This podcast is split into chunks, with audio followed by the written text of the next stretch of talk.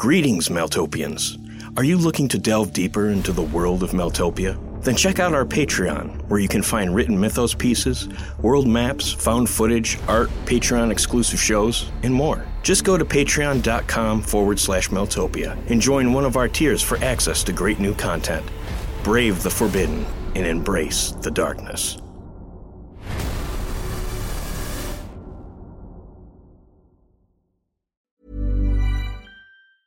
I'm Sandra, and I'm just the professional your small business was looking for. But you didn't hire me because you didn't use LinkedIn jobs. LinkedIn has professionals you can't find anywhere else, including those who aren't actively looking for a new job but might be open to the perfect role, like me.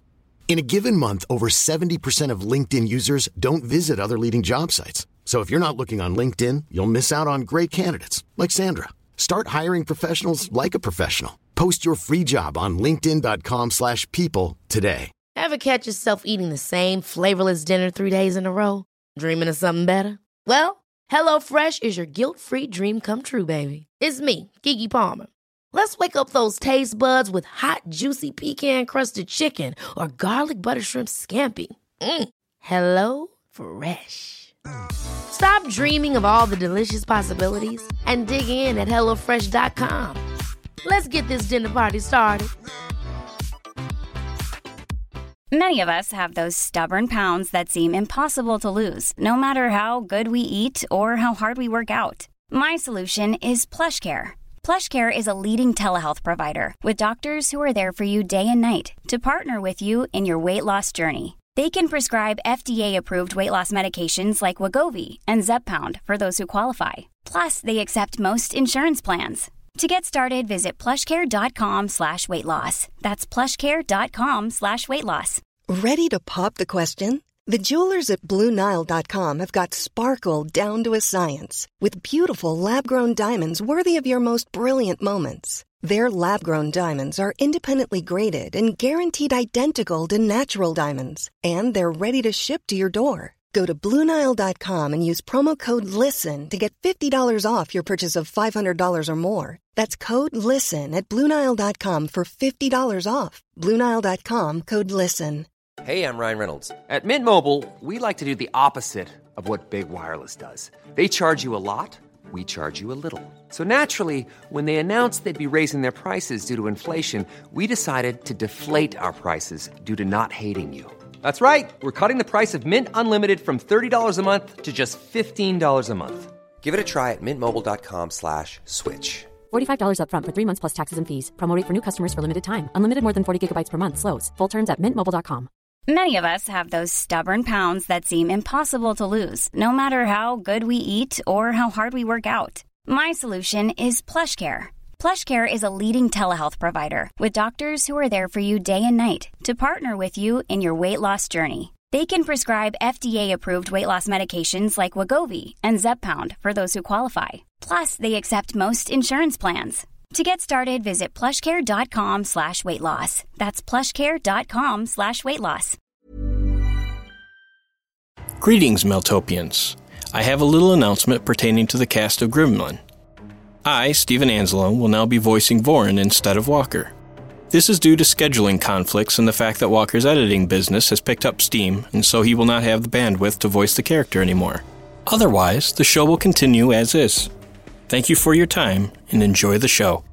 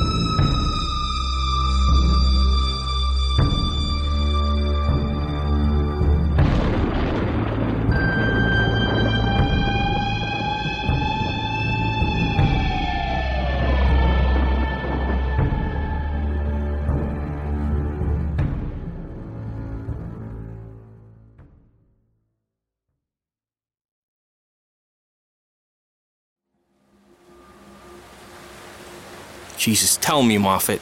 Tell me we ain't fucking going in there. It's a distinct possibility, my friend.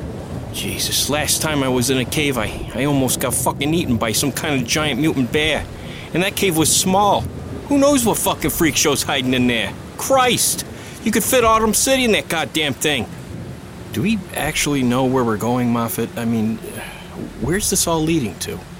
While I understand the rest of you may want off this continent, let's not forget we're still on a mission here. Explore Grimland and see what we can find. With all due respect, Vorin, I.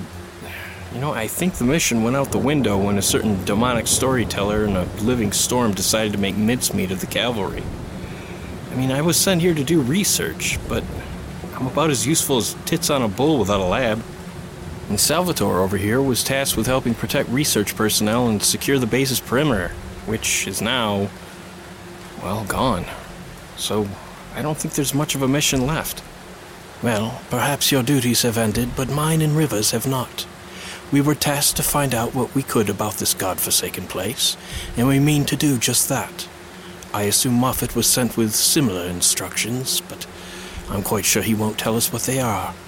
The Magic Lantern Club's interest in this place is its own, I'm afraid. However, that doesn't mean we can't assist each other.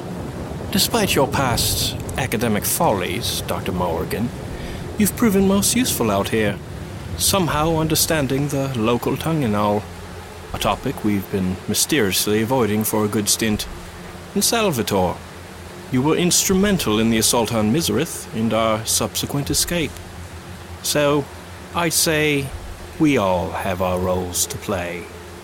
You see, it's it's the way you said that last part. We all have our roles to play. It's like you know something but won't tell us. Why the fuck won't you just be straight with us? I'm sick of this futures of burden bullshit. If you know something, just spill it. Moffat gave Wesley a coy smile, a knowing glare. Oh, come now, Dr. Morrigan. We all have our secrets, don't we? Surely, you must have a couple hidden in there, hmm? There's no point in arguing about it. Riva and I have work we need to do here, and since none of you really have any other options, you might as well help. Meanwhile, we follow Moffat's direction, even if he is being a cunt. Well, I wouldn't put it that way, but I, I get the intent and spirit. All right, so what do we do? I would suggest searching these ruins. Maybe there's some information we could use to determine what happened here. Maybe even get an idea of where to go next. All right, which way then? Vorin pointed toward the central location of the ruins, where various crumbling buildings and monuments stood derelict and abandoned. Let's make our way over there. Based on the architecture, of what's left of it anyway, it looks like a place of import. The group collectively nodded and made their way across the ruined landscape. The buildings had a twisted nobility, a grandiosity that spoke of self importance and regality. The structures themselves reminded him of Roman architecture, with a few Gothic overtures thrown in for good measure. Giant black pylons of strange stone fronted the entrance of large, ornately designed buildings. Many had carved reliefs etched into their bodies, strange, menacing figures looming over archways and windows. Still others had large statues decorating their courtyards, bestial things with large manes of outstretched tentacles around their necks, and a large set of jaws waiting at their center. They partook of no known physiology Wesley recognized. Their bodies were overly muscled, like that of a giant pit bull. Barbed tails, almost as long as the creature's body, lashed behind them. They were intimidating, even in stone relief. Other stone figures populated the grounds, prominent figures wearing ornate, ghastly masks, their bodies hidden beneath billowing robes. Others were adorned in wicked armor, their faces similarly covered by masks that Wesley could barely look at. There was something about their appearance, as if a terrible foulness lay beneath the crafted facades. They told of ancient dooms far blacker than anything he could ever comprehend. Besides the buildings, there were significant stone monuments, dolmens of black rock inlaid with strange glyphs, bizarre writings etched around their circumference. They eventually came upon a wicked looking structure, its pillars puncturing the ceiling of mist that hung over the valley.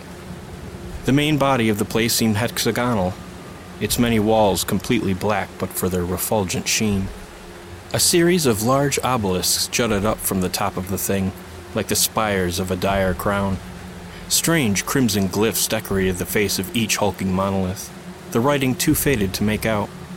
Attached to the left and right side of the main building were large castle like structures, their composition a mix of onyx and a strange kind of ashen stone.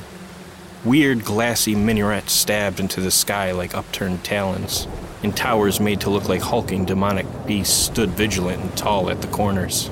More statuary of masked fiends adorned the place, a row of them leading to the front entrance. There was a horrible sense about the area, a filthiness that stained the air. It wasn't unlike what Wesley felt in Misereth, but more potent, more concentrated. It was as if the place were the mouth to hell, its gaping jaws yawning, the collective breath of millions of lost souls wafting in their faces. There was almost a palpable aura about the place, a spiritual tumult that hid beneath a veneer of obsidian and polished stone. Wesley began to shake, and he could see Salvatore doing the same. What the hell is this place? I can't be sure, but I believe these structures are of Erythemic construction. Perhaps even before the Tannenfall. But that would make them ancient, beyond ancient. Well before the span of man's brief time on this planet. So what the hell is it doing here? That would make sense, given the statuary. What do you mean? Legend has it that the Erythim wore horrific mask to cover up their even more ghastly visages. It's said that to look upon the true face of an Erythim is to stare into the abyss itself. Are, are you saying some of these fucking things might be in there? Highly doubtful. The Erythim have been dead for eons, but still, to see their artifacts. That's all good and great, but uh, don't you guys feel that? Jesus, I don't know that that darkness. The Erythim partook of the foulest energies and magics. It's no surprise that their essence taints the lands they walked.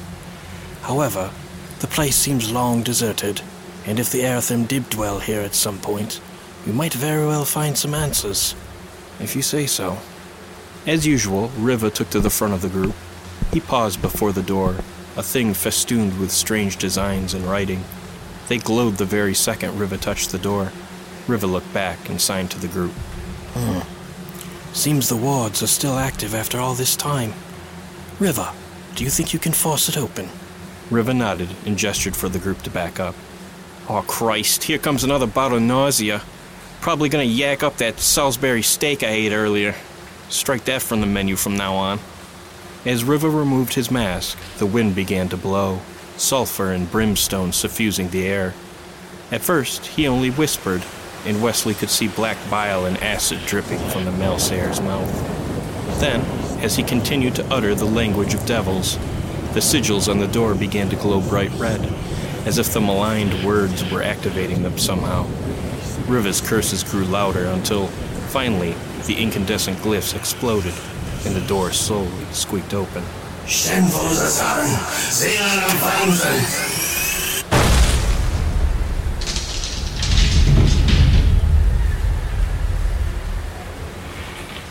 The hell was that? Apparently, the doors are sealed by serpent energies, I imagine. It seems the maledictions were enough to activate them and cause them to sort of short circuit. Whatever you say. Riva opened the heavy door, and the group slowly moved in. Inside was a large antechamber. Hideous statues of deformed creatures stood like columns holding up the dome ceiling. Despite being made from some kind of stone, there was an organic feel to the place's interior. Indeed, archways curved with the smoothness of the human body, and Wesley could see, upon closer inspection, that bone like structures seemed integrated with the rock.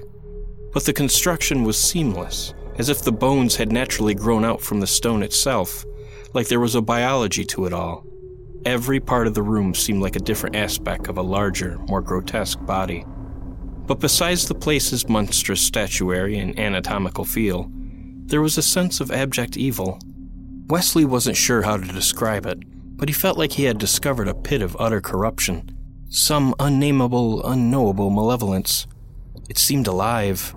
A poisonous ghost slipped into the ether of his soul. Ugh, this place feels awful. Jesus. What the hell is the matter with it? The Arathim built their cities on serpent lines, places of concentrated evil, so that they might absorb and channel it as they please.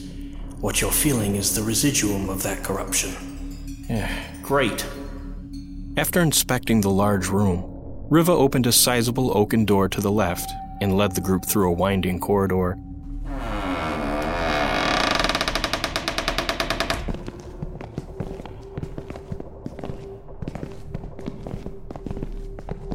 The walls were decorated with awful looking masks, each housed in darkly bejeweled frames.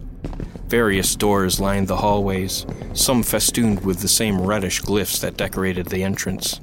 Man, this, this place is huge. How the hell are we going to find our way around here? Vorin stopped and sighed a moment, taking Wesley's words into consideration. Perhaps I can assist. Moffat unhooked his lantern from his waist and lit it. The light, at first, seemed like an ordinary light, but as they continued down the throat of the corridor, the lantern's light would bend in specific directions, almost leading them along. Wesley began to hear a faint sound as they went through several rooms, many of which were in ruin. At first, he thought it was the wind creeping in through the many cracks and holes punctuating the place, but as he listened closer, he realized them for whispers. Anyone else hearing that? Yeah, what the fuck is that? I'm not sure. It could very well still be the residuum of the serpent line, but let's keep our eyes peeled. Yeah, but what if it's not? I, I thought you said these fucking things were dead. As the group continued to follow the lantern light, deformed shapes started writhing upon the walls, large masked figures undulating in and out of existence. Many seemed to be fighting and dying, horrible forms washing over them, tearing them apart. The shadow puppet show continued as they went up a set of jet black stairs, a lone shadow traversing the steps. The silhouette was tall and hooded, wearing what seemed long tattered robes that flowed like writhing eels behind it. When they finally came upon a large iron door, they could see familiar glyphs etched into its metal skin. However, they seemed charred, as if the energy they once contained had been spent. Riva slowly opened the door.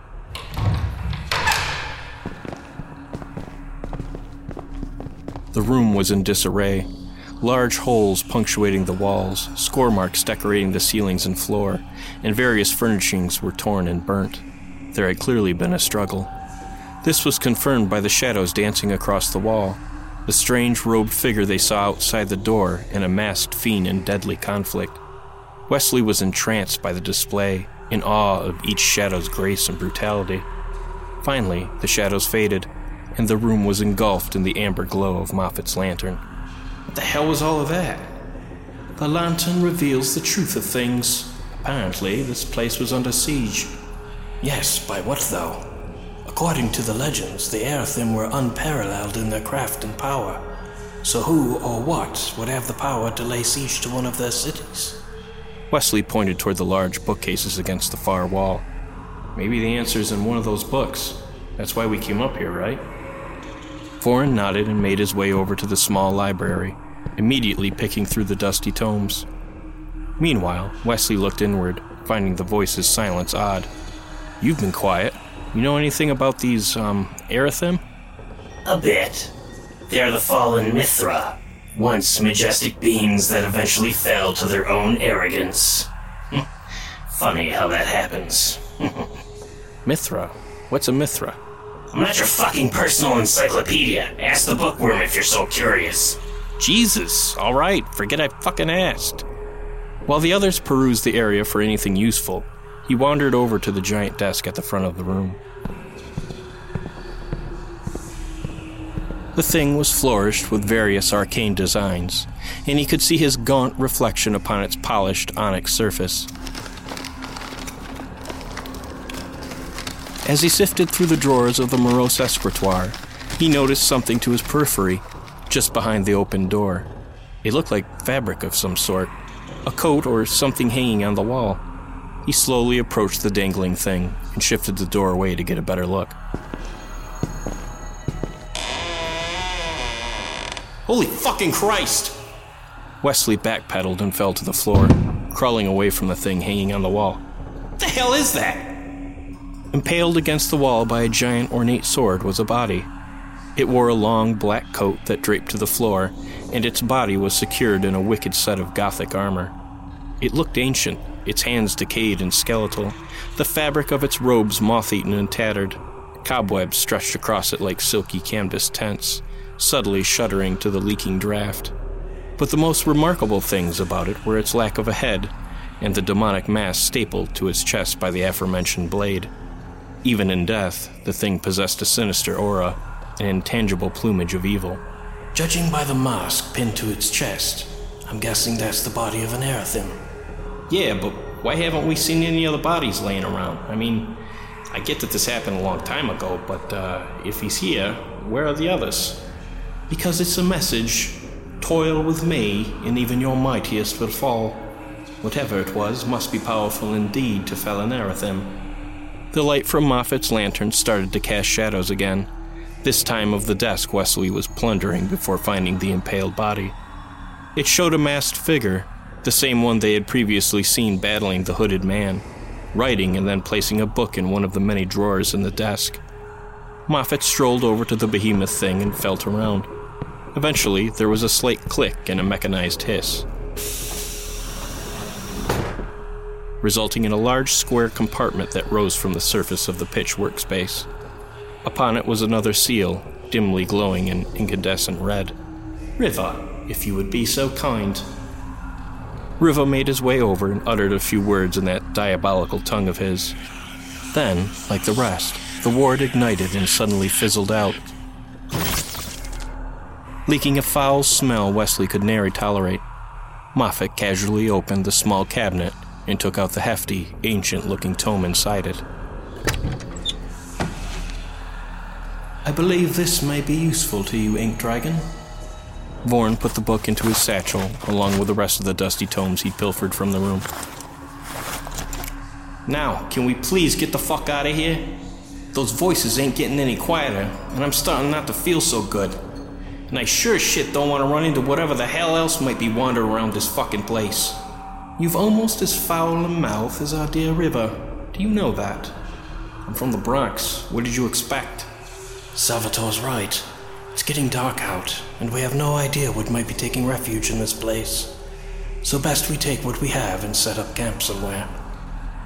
The group agreed, and Moffat's lantern led the group back down to the large antechamber from which they came, shadowed memories of the place's ancient denizens accompanying them all the way.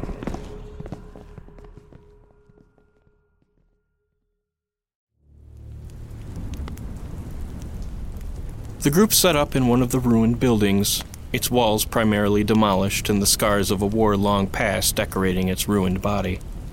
It had much the same architecture as the larger structure they were in earlier.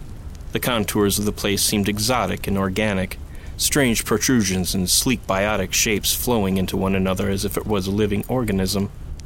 The effulgence of the fire they had built spilled across the place, highlighting the masked visages of the degrading statuary which was still daunting despite its disrepair. Before settling on this place, they explored others that contained the relics of alienesque machines, many of which were destroyed but still inferred a nefarious and unfathomable purpose. Wesley, Moffat, Salvatore, and Riva sat quietly around the blaze, their ears perking for any odd noise or out of place sound. Vorin had been in his tent for several hours, transcribing some of the books he'd found, trying to excavate any information he could. Wesley didn't understand the Ink Dragon's persistence in completing his mission. After all, he imagined his superiors already thought him dead. But Wesley had always been somewhat anti authoritarian, always skeptical of the powers that be. Vorin eventually came out of his tent, his face expressing concern in dark enlightenment. So, what were you able to find out? Hmm, quite a few things, some more troubling than others. Firstly, we're correct in assuming this place was occupied by the Erythim. It's an ancient city called Hallowmere, and it was built quite purposely on a site of horrendous violence. The specifics of the event seem to be lost. Some accounts claim it was the site of a sacrilegious slaying of a creature known as a Tannin, while others claim it was the site of a mass sacrifice, where millions were burnt alive. But regardless of its origins, the Erythim thought it a proper place to build their city and conduct their business. You see, as I've now come to understand it, the Erythim gained their power from the corrupt energies of serpent lines, which tend to manifest in areas where extreme trauma has taken place. All their technologies are created to this end, allowing them to use the serpent lines and open up passageways to bulges, homes to creatures of indescribable power. However, the Erythim do not open the bulges so much as siphon power from them, absorb it into themselves and their acolytes. As such, every Erythim is different, depending upon what ancient powers it is fed upon. Hallowmere's king was an Erythim called Rathu the Stricken, as he opened a line between this world and the bulge of crawling pestilence. This Rathu then corrupted his acolytes with the same power, all possessing aspects of the crawling pestilence. However, according to Rathu's journal, he partook in a secret mission with other Erythim leaders worldwide to create a powerful weapon. Together, they performed a secret ritual, the details of which have been conveniently left out, where they sought to summon an unbegotten from one of the bulges. They thought they could control it, given the nature of the ritual and their capacities to absorb and manipulate serpent energies. At first, the thing seemed to be compliant, but eventually, as it grew older, it began to turn on its makers raising armies against them and slaughtering their enclaves one by one. Hallowmere was one of the last Erythim bastions in Grimland, until the creature brought its forces here and slew Rathu and his minions. So, the guy hanging on the wall up there is. The remains of Rathu. What the hell was it they summoned from the Bolgia? I mean, was it one of these, uh, unbegotten? I can't be sure, but I believe this particular excerpt is telling.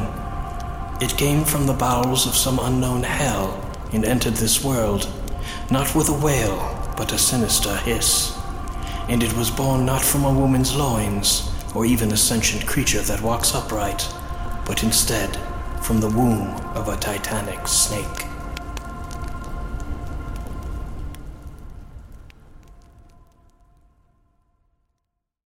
Grimland is a Maeltopia production. Today's episode was written by Stephen Anzalone. The episode was edited by Walker Kornfeld. Sound production and editing was performed by Stephen Anzalone. Check us out on Facebook, Twitter, and Instagram by searching Maeltopia. That's M A E L T O P I A. And if you'd like to know more about Grimland and contribute to its nightmarish expansion, visit us at www.patreon.com forward slash Maeltopia, where you can gain access to all sorts of art, mythology, stories, and more. For more information about Grimland and the world of Maeltopia, visit us at maeltopia.com.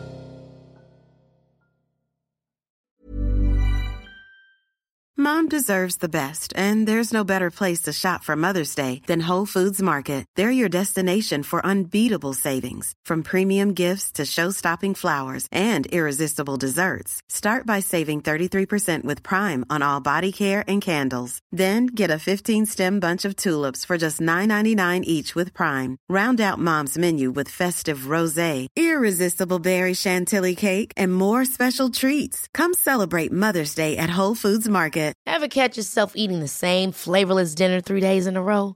Dreaming of something better? Well, HelloFresh is your guilt-free dream come true, baby. It's me, Keke Palmer. Let's wake up those taste buds with hot, juicy pecan-crusted chicken or garlic butter shrimp scampi. Mm. Hello Fresh. Stop dreaming of all the delicious possibilities and dig in at HelloFresh.com.